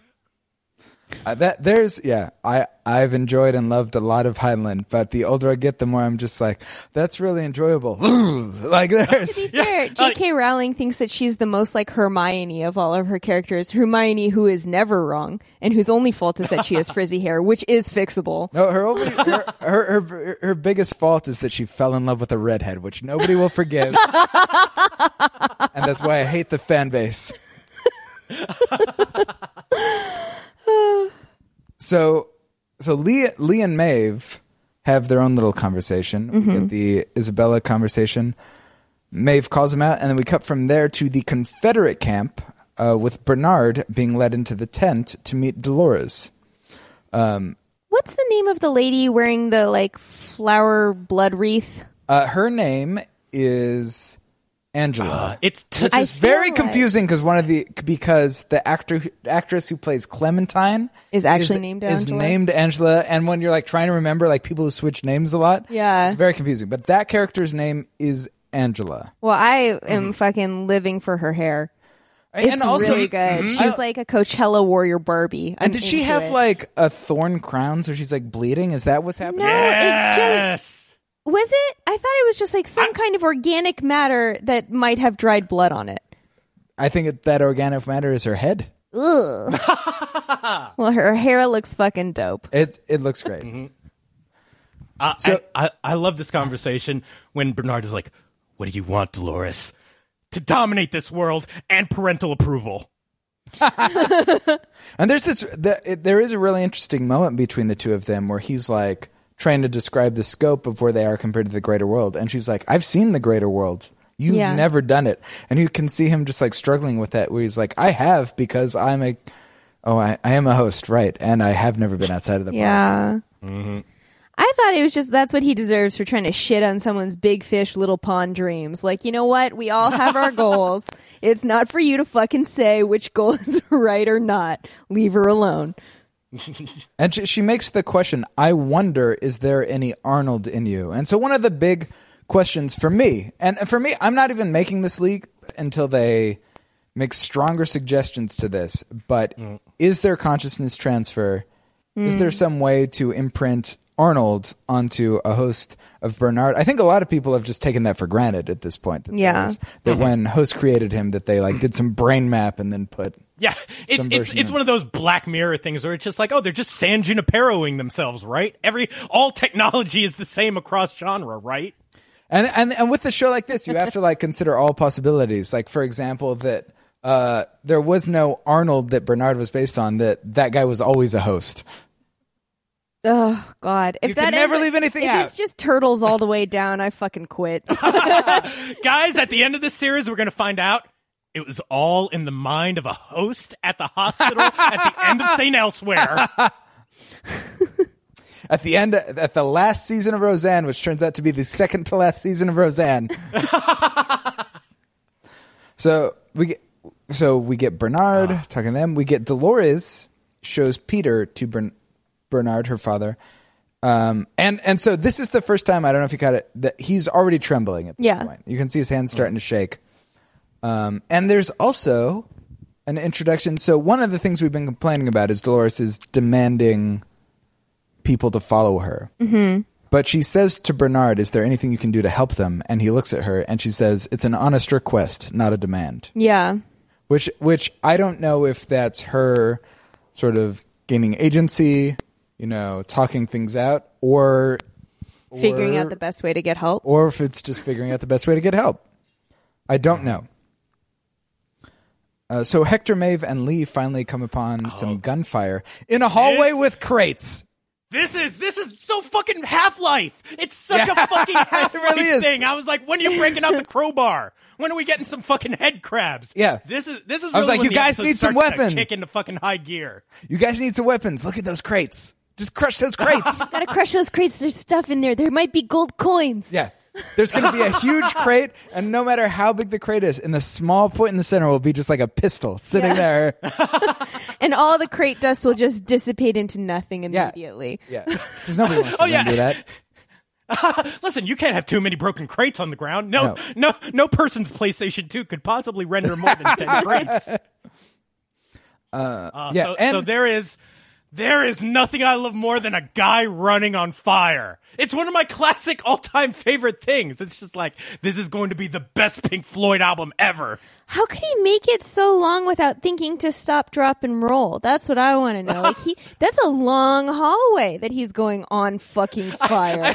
I like, I like to imagine that he kept stop dropping and rolling, then getting up and Armistice lit him on fire again, and he stopped, drop, and rolled, and Armistice lit him on fire again. Plausible. I'm I'm still mad that my wife didn't let me get Guy in a fire suit as the flower girl for our wedding. I, I just um, can't wait for Elon Musk to finally deliver my flamethrower. He is a crazy person, and I hate that man so much. I know- He's so I know he's a monster. He I hate- contributes nothing to this world of value. He's starting a candy company. I hate that man's tweets. If you're going to be a fucking gross billionaire, at least have good I tweets. it's for real, Ivan. And also, he only just now realized that Willy Wonka and the Chocolate Factory has some fucked up things in it. I love It's how terrible. I love how innocent he is. Like he never thought about that. He never looked at that and was like, you know, maybe, trapping children and changing their bodies forever and making them feel like they're going to die isn't a good thing. He was not an okay human being. Something must be I- I broken just can't inside wait for Willy that. Wonka. I can't wait for that kid to discover that solid gold flamethrower and get a trip to the flamethrower factory. But I also just love how much he's fucking with Wall Street. Like these hardcore investors were, tell me about your capitalization, about the blah, blah, blah that only affects rich people. And it's like, that's so boring. Let's go to YouTube and get some questions. but um, maybe it's because I don't have any money in Tesla, but it's very entertaining to me. I like to watch it. I was just excited that Hector thought that the flamethrower was a dragon. That was that was such a great line. He has a dragon. It was so good. And it was she because it was armistice and he could see it from far away. And my, my first thought, because honest, th- this was a very controversial thing, but I, I assume you saw in the stinger to the last episode of the first season where Armistice cuts her own arm off. Yeah. Yeah. Where I was like, I Guys. loved that scene so Yeah. much, and then I was like, wait, I was like glancing, I was like, she clearly has two arms. I see the one arm holding it on top, and the other Got one in the back. Furiosa I- shit. I'm into it. I- I am a sucker for a robot hand. Oh, anytime anybody shows me a bare robot hand with like the fucking motors, uh, It was and- and, so like, Luke tendon- Skywalker. uh, I, I love it. I love anytime Oh, yeah. somebody's got like, oh, you've got two hands. I wish I could be so lucky. And then, so uh, talking about, I, I rewatched the season beforehand, and in my mind, I I thought a lot more people died than they had, and I I was like, oh, Felix survived, but I for sure thought that Sylvester was dead. Yeah, because I didn't realize they'd seems kept like him- a kill off character. No, but they like cut his throat again. I thought, and and they I, must I they could have must have sworn that they again. fucked him up hard. Yeah, I want to go back and watch that scene, and, Yeah. and keep in mind they do have the sort of magic like skin sealer healer Yeah. thing that I mean because it doesn't just fix the skin; it clearly fixes the arteries below it because they're Yeah. bleeding profusely. And and to be fair, it has been two years since the first season. That's a lot of time to heal. It's a lot of time to recover. But um, I, I do appreciate that Felix is Ah. still. So Felix has always been like, "I am so scared. I will do whatever you want. Mm-hmm. I understand that you could kill me." And as somebody who loves avoiding conflict, I really appreciate how much he gets it. That his life is in their hands, and he just follows instructions. Yeah, Get up and shut up. Keeps, exactly. He is the one human who just does whatever the robots ask him without complaint, and he keeps getting to live because of it. It's the perfect role for a human, subservient to their machine lords. Yes! We should all remember this in the coming years. Yes. When we, initi- when we must I'm just saying, to their maybe new if- lives under our new masters. Some people might want to be currying favor with some other people who might be robots at this time. I'm just I'm not saying I'm trying to curry favor. I'm just saying when the time comes, I'll be ready to accept that I need to accept a role of subservience. Any then- any robot any robot wants to take on humanity. I'm on their side. If the Roombas start going uh, uh, uh, hard, I'm on their side. The first Roomba goes rogue, and Ivan's like, "I bow to you, my master." Exactly. I'm like, whatever dirt you want me to pick up, I'll lick it off the floor. and then somebody else is going to come in, and they'll be like, "Ivan, why are you bowing to Rosie, the house cleaner?" Don't talk that way about my wife. So we have Sylvester. I, at least that people have understood that like this guy is a problem, and so we need to do some stuff to keep him in check. Mm-hmm. And so they've taken a pin out of a grenade and stuck it under his chin. I just, I mean, they've clearly they've had enough time to go back and evaluate each character and what are their strengths and weaknesses, and they were just like Sylvester panicking is hilarious. yes. And, and so they're like, how are we going to reintroduce him to people with a grenade under his chin, which he is just terrified of and doesn't care about anybody else's priorities? Grenade! That's literally what he says. Is armistice, armistice comes into the room. So we go from there to Dolores. Uh, Bernard is shaking more violently. And he has found the hidden data inside Abernathy. The one time, which I don't know, the fact that he's read it, does that mean nobody else can read it now going forward? I'm not, I'm not really sure what that means. It, it's an encryption key to the biggest Bitcoin wallet of them all. Also, can we just say that hiding a key in the father is so fucking on the nose biblical? Like, I can't- just, that's all. As long, uh, especially since, as we know, he's going to turn out to be James Delos, right? The guy- Everybody's dad is a dad. All dads are the same dad. so Bernard. Oh, we go from there to. Oh, uh, Bernard warns Dolores, as long as he's with you, they'll be following you. And she's like, well, then come and get it. And th- she lifts up two guns and looks off into the sunset. Uh, we go from there to Charlotte Hale finds QA, which is uh, what I'm calling their mercenaries going forward. What angry programmer wrote that? QA are just the armed bad guys. Well, if you'll remember, I mean, the first person who introduced shitting on QA was Shannon Woodward as Elsie. I remember because you talked about it at length in your podcast. It's my favorite thing. I know. By the way, so no Elsie. of them. No Elsie. We have still not gotten any Elsie. I mean, one of my greatest hopes was that I would go to the premiere with Shannon Woodward as that. And she'd run down the aisle and give High everyone high fiving fives. people. That's all I wanted. That's me. I'm that person on the big screen. yeah, that's that's all I wanted. That's all I wanted. Uh, I'm so sorry. no, Elsie. I mean, this is uh, so she was shown being choked but not killed, and as we know in television, she's hundred percent alive. If Sylvester's alive, Elsie's alive. I still would have loved it if they were just like Shannon Woodward is just so charming and charismatic. We have to have her on the press tour this year. She's like, she's the only one who can handle San Francisco's horrible Q and A. Oh my god. Oh God. she is a saint seeing what she dealt with specifically uh the the person doing Q&A and also drunk people approaching her for pictures I did get a picture with her. Oh God, having to take pictures with drunk gingers. Yes. Who could possibly take a role for if they have to do that? Oh God, San Francisco needs to uh. work on its science fiction etiquette. Like I, so I used to organize author events, and this one time. Uh, we did an event with Andy Weir, who wrote The Martian. And Yes. the people who the turned out greatest comedy of all time. fucking terrible, obnoxious, not at all questions, just comments on what they believe should have been happening under these very specific circumstances. I have a question about your rate of potato growth given the level of oxygen that was You're in the tent. joking. That's like exactly the kind of stupid shit that they No. were like just going in on him. After a while, he's like, "Yeah, it's also fiction." Like, I just okay. Thank you, thank Guys, you. a Oh, thank did you. it. Yeah, that maybe I should read his second book. I haven't read Artemis yet. Yeah, it's all right. You're fine. Mm. I really I, I, I want to put it on the record. I loved The Martian. I You loved should read reading it. Autonomous by Annalee Newitz. Okay. That's my custom review for you. And literally anyone who's listening to the show, if you tell me three books you like on Twitter, I will come up with the next book you should read and I will be right. yeah. Because that was explicitly your job. Yeah. True.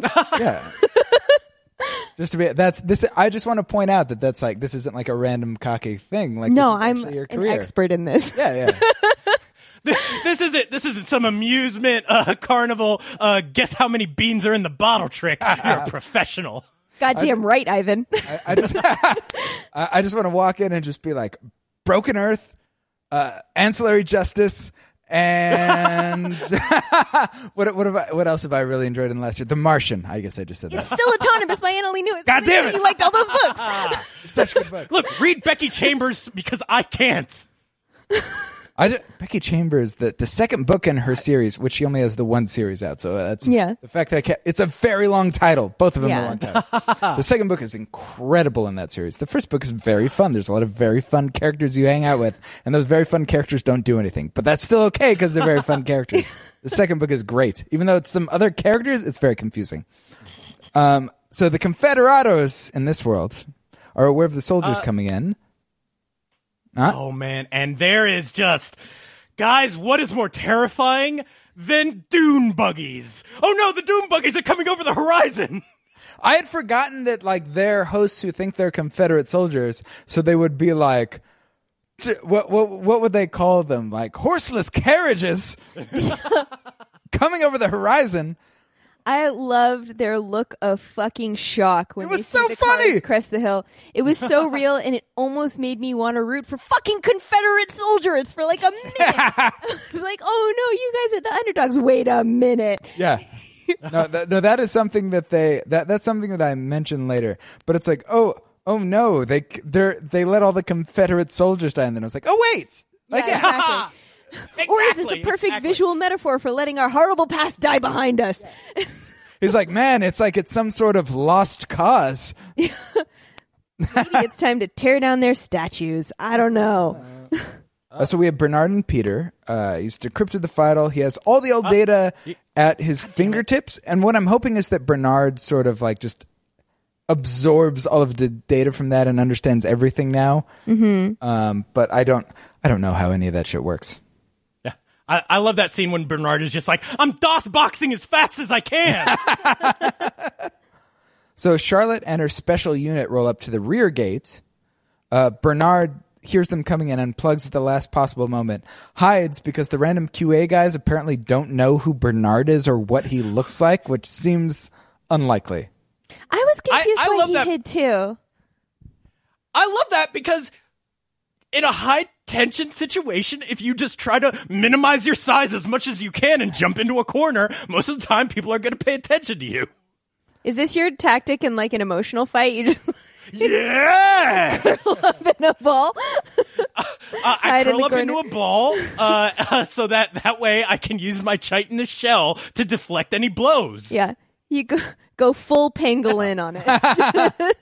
exactly. So we, we, what he's he's hiding in the corner. He's shaking, and you can actually see the the fluid leaking out of his ear because he Mm-hmm. was been damaged earlier. Mm-hmm. Um, and so um, that does sort of give us a timeline because I presume.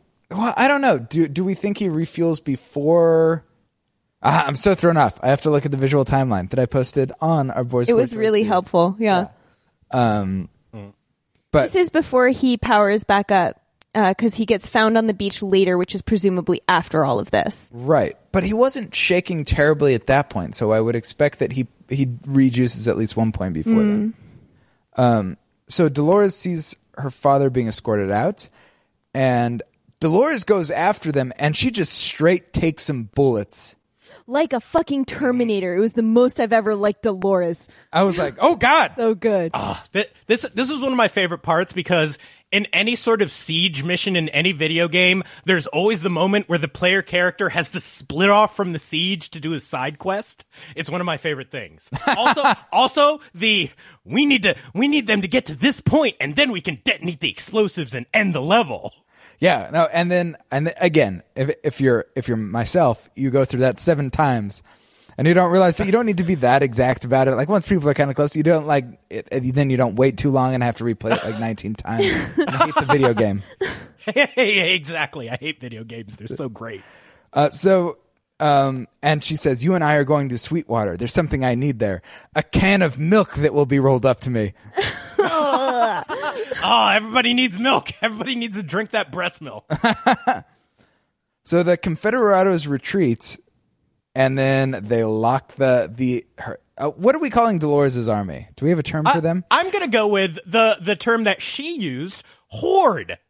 The horde. She called them she called them uh our horde, and you know what?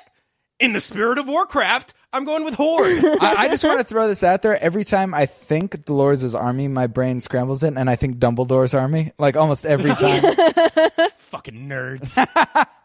that no, Westworld is no more or less nerdy than Harry Potter is. Fact. Uh, excuse me, I was reading Conan the Barbarian at that age. I don't. That's that's worse. I don't think that that makes you cool. No, it's better. It's better. It's mature. It's about a barbarian who travels the land of Cimmeria having sex with grateful women. It's fantastic. the the Ivan, that sounds terrible. the, prou- the It's prou- terrible. I the love it. proud literature heritage of the incels. Uh, listen, Conan uh, uh, was able to get laid constantly because he was rescuing maidens from sorcerers. I yeah. no, there's Yeah, a there's a I'm question gonna- of consent there right. that's a little questionable. Oh, oh, oh! So a grateful woman rescued from a sorcerer can't thank her rescuer I'm just- any way she sees what- how. what was- How- what was why are Conan's- you taking so much autonomy from women? What was Are Conan's you mantra sorcerer? again? I forget. What did he say constantly about what was greatest in life? Listen, that was the movie, which is a lot more problematic because it was written by uh, the guy who uh, they based Walter Sobchak from The Big Lebowski on, Robert Milius. I, I'm just saying, unless Lamentations means something very different than I thought it meant. Uh, Robert E. Howard's Conan is significantly nicer and very uh, uh, anti-racism, which is much different from his uh, compatriot uh, H.P. Lovecraft, who's very much a racist. Listen, I think you should never read that again and just watch a bunch of Xena Warrior Princess. I could just read Red Sonja, thank you. So we get the the Bernard. Oh right, so they blow up the nitro. Bernard pops up, uh, running around now with a limp. Even so, yeah. There's no way he makes it that far because he runs around with Yeah. like he walks very steadily. Like at this point, he can't even walk. Yeah. And and then just Clemmy comes out and just fucking uh, hits him in the fucking face with the butt her gun. Yeah, knocks him out cold. Uh, so we Dolores. Um, so we have the. Oh yeah, we see Teddy talking to. Oh yeah, so Dolores says to Teddy, "We don't all deserve to make it." Like, go out. She tells Teddy to kill that guy. yeah, the major of the Confederados whose Right. buy-in she initially got, and then she's like, "JK, we're gonna execute you now that we've had all your men killed." Rem- remember, I'm the only one who's a person. Yeah, And, and and the Confederado is able to get to Teddy so eas- easily just by constantly going. "Whoosh." hey Teddy, looking a little. "Whoosh," Are you? I did like that he called them both triggermen to tyrants. I thought that that was a good mm-hmm. alliterative line. It, it was a very I- good line.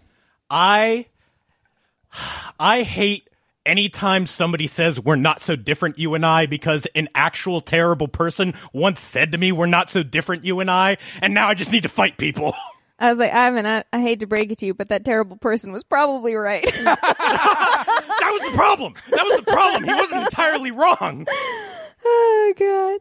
Yeah, and, and and Teddy says, "We ain't nothing alike. We ain't nothing alike. You're just a child." Quoting Dolores. Mm-hmm. But then he's like, "But you're a, I can't shoot a child in the face. They're Yeah. innocent. Children are innocent. Yeah. They just do what they're told. And you then don't he throws mur- his black hat down into the dirt and he picks up a white hat from some other place. He reaches off screen, much Yeah. like in the first season when Lee Sizemore gets his drinks from the people Yeah. serving him while he's in the middle of ranting. Uh, I was just happy that at the exact moment that I said Teddy you dumb fuck, uh, Dolores popped out and said Teddy you dumb fuck. Yeah, and the next Dolores and Teddy couples counseling is going to be real awkward. They're going to have so much to talk about. So much meat. You didn't even remember my father, dude. And she's going to be like, it's about trust. If you disagreed, you should have said something. He's like, I don't think you respect my personhood. And she's like, You're right, I don't. So we go from there to an outer view of the Grand Canyon. We see the tiger on the beach, dead. And we mm-hmm. see Lady Guest with no name. Let's call her New Fan, no use for a name. And and then a boot and a member of the Ghost Nation with a knife. Mm-hmm. And then we cut away from that story. so tense. My notes for that are literally just, She made it, yes! Or did she? Dot, dot, dot, dot, dot, dot. dot. oh, and I, I, I love when the Ghost Nation is guy. Oh, you like Indian stereotypes, don't you? We got some Indian stereotypes for you right here. I don't know why he has that accent, but otherwise I find that hilarious. That's the only way it's not problematic. I was like, I, is that Lakota? I don't know. so we have Lee Sizemore uh, and Party uh, and Maeve and Hector. We're they're going through snow. Mm-hmm. Like, ah, it's fucking cold. And he's like, yes, we're near the Klondike narrative. Yeah, Which- I'm, I'm still trying to parse out how many worlds we have. So I know we have Westworld, Samurai World, Indian World, uh, and I guess we have Klondike World too. Then No, Klondike Uh, so would that's- just be part of Westworld. I, s- I- Is it? Is Yeah, it one of those? Is it one of those areas that they're like, you, you, the loading screen pops up and you're in a tiny area in the side of the map? Yeah, exactly. It's like a side Yeah. quest. It took 13 hours to walk there, which meant it took your computer two fucking minutes to buffer. exactly. and I also think that the person we're meeting has left their park. I don't think we're in. Yeah. Whether Oh, it's, yeah. I, I, I was about to call it S World, but that sounds like that podcast by NPR about uh, Shit town. yeah Shittown. No, but it's either Shogun or Samurai or some other world. We uh, It's S World. I, I White dude even- embracing his love of samurai world. Yeah, no, it's it's This- a guy, it's oh what what if it was Tom Cruise? What if we found out that that guy with the sword was the Tom last Cruise? samurai world. That was on behalf of all Japanese people. Right there. Oh, oh, I can't because I'm gonna I'm gonna say right now the worst white people of all the white people who visit any of the worlds go to Samurai World. I'm Absolutely. gonna say it right now. Absolutely. Fact. And you and you mm-hmm. can say that as, as somebody who is not Japanese who very much wants a sword. the the second they introduced Samurai World, I was like, I, I'll push that baby cart along. I'll do it.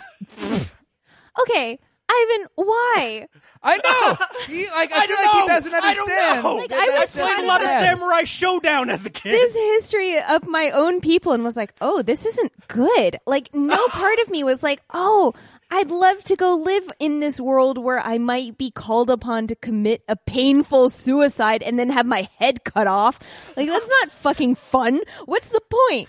That's not Listen, fun. you think I want to go to Cuba World where I have to fight in a massive political uh, uh, revolution against a a, a, a fucking uh, uh, philosophy that I'm like, yeah, socialism could be good if we don't go too far with it. No, I want to go hang out with the samurai. It's a lot less politically involved. He wants a sword and a ponytail stat. if you're more comfortable all with I want. military state, I suppose. They're all bad. Exactly. All I'm like, I bad. want to, I want to, I want to swear my loyalty to the shogun already. Oh, before we leave this episode entirely, I just wanted to say, don't fucking complain about being cold to the murder robots. What are you fucking thinking? He's such a human. He is such a human. I would like to say that my husband, being a shady bitch that he is, as he was walking out of here, because you watched the episode with us, was like, "You'd be that one," and I was like, "No, I wouldn't. I have a strong sense of survival, and I would not complain to the murder robots. I would complain to him." So, Uh, so we have so- maybe Hector saying maybe they're friendly, which is adorable. and then Lee Sizemore fi- s- s- finds a samurai head buried in the snow next to a tree. Mm-hmm. And As you do. Maeve waits by a fire, and then a man with a sword runs in, and we cut to black. Did anyone else think of that thing in Curb Your Enthusiasm where the World War II kamikaze survivor was rolling at Larry David going, kamikaze? Oh no! I, I do I feel like did. every episode of Westworld could end with the Curb Your Enthusiasm theme. Would explain a lot of different things. it really would. Uh, so yeah, the minute I saw that we finally are getting Samurai World, I was like, just give me the next episode, you fuckers. Oh, I want it so bad. It feels so. Oh, it's in- gonna be so dumb. in I'm this- gonna, I'm gonna hate how much I'm going to wish I could go there. In this world of Netflix, it feels so punitive to have these like weekly releases. Now wait seven days. Like I don't know. I kind of love it. It offers it some pomp and circumstance. It You're does. like, this gi- is a neat ceremony It that we all do. It gives us time to like talk to each other, record it, and release it to thousands of listeners. True. I like that part. So I love the water cooler and talking around it with my co-employees. So this has been Westworld season two, episode three, Virtu e Fortuna. Uh, thank you so much for Maggie for coming on. yeah, thank you for coming on, buddy. You were fantastic. Thank, thank you guys always for having me. I'm real chuffed to be back. It's always the best. We'll provide We're always chuffed to have you. We'll provide a link to your Twitter in the profile. It is E M T E E Hall Mm-hmm. on Twitter. Uh, Where else can people look you up, or what would they have you look? Uh, they can also follow my podcast, which they should listen to. It's called Drunk Safari. You can follow it on Twitter at Drunk Safari Pod. You can also buy my children's book. It has significantly less swearing and yelling about bisexuality than I did tonight. uh, it's for your four to eight year olds. It's called Also an Octopus at your independent bookseller or Amazon. And uh, as somebody who has a four to eight year old's reading level, I got to say it was a great book. Fantastic book. Well, and also I should say, if you like hearing Ivan or I yelling, I yell for two episodes on Drunk Safari. Mm-hmm. Uh, once about ostriches and once about uh, musk oxen. And Ivan has an episode that is l- older and live. He was also did a brief cameo unbeknownst to him on the most recent I, episode. I, I really want to give Adam a lot of credit. He picked some great sound clips. Those are some very, very fun sound clips. that is the That best good editing, Adam has ever done, and he does amazing editing all the time. I re-listened to it like two times just because the transition in and out was so It's- funny. It's, it's really good. Um, and you'll be a guest coming up soon. We're recording in Yeah. just a couple of days. Oh, and those I fucking I've been watching those fucking shrimp fuck each other up, and it's so goddamn great. Yeah, so if you want to hear Ivan talk about mantis shrimp, I'll be talking about wordy sea cu- cucumbers that episode.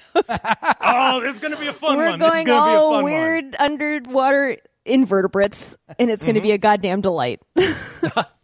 Yeah, so check that out. We'll put it, we'll have a link to Drunk Safari in the show notes as well. Yeah, and Thank- that's it. Thank you so much for being on. Mm-hmm. Thank you guys for having me. You can find us on Yeah. Twitter at Boars Gore Swords. You can find Ivan on Twitter at Ivan underscore Hernandez. And you can find Red on Twitter at Red underscore Scott. Bye. See ya. Bye.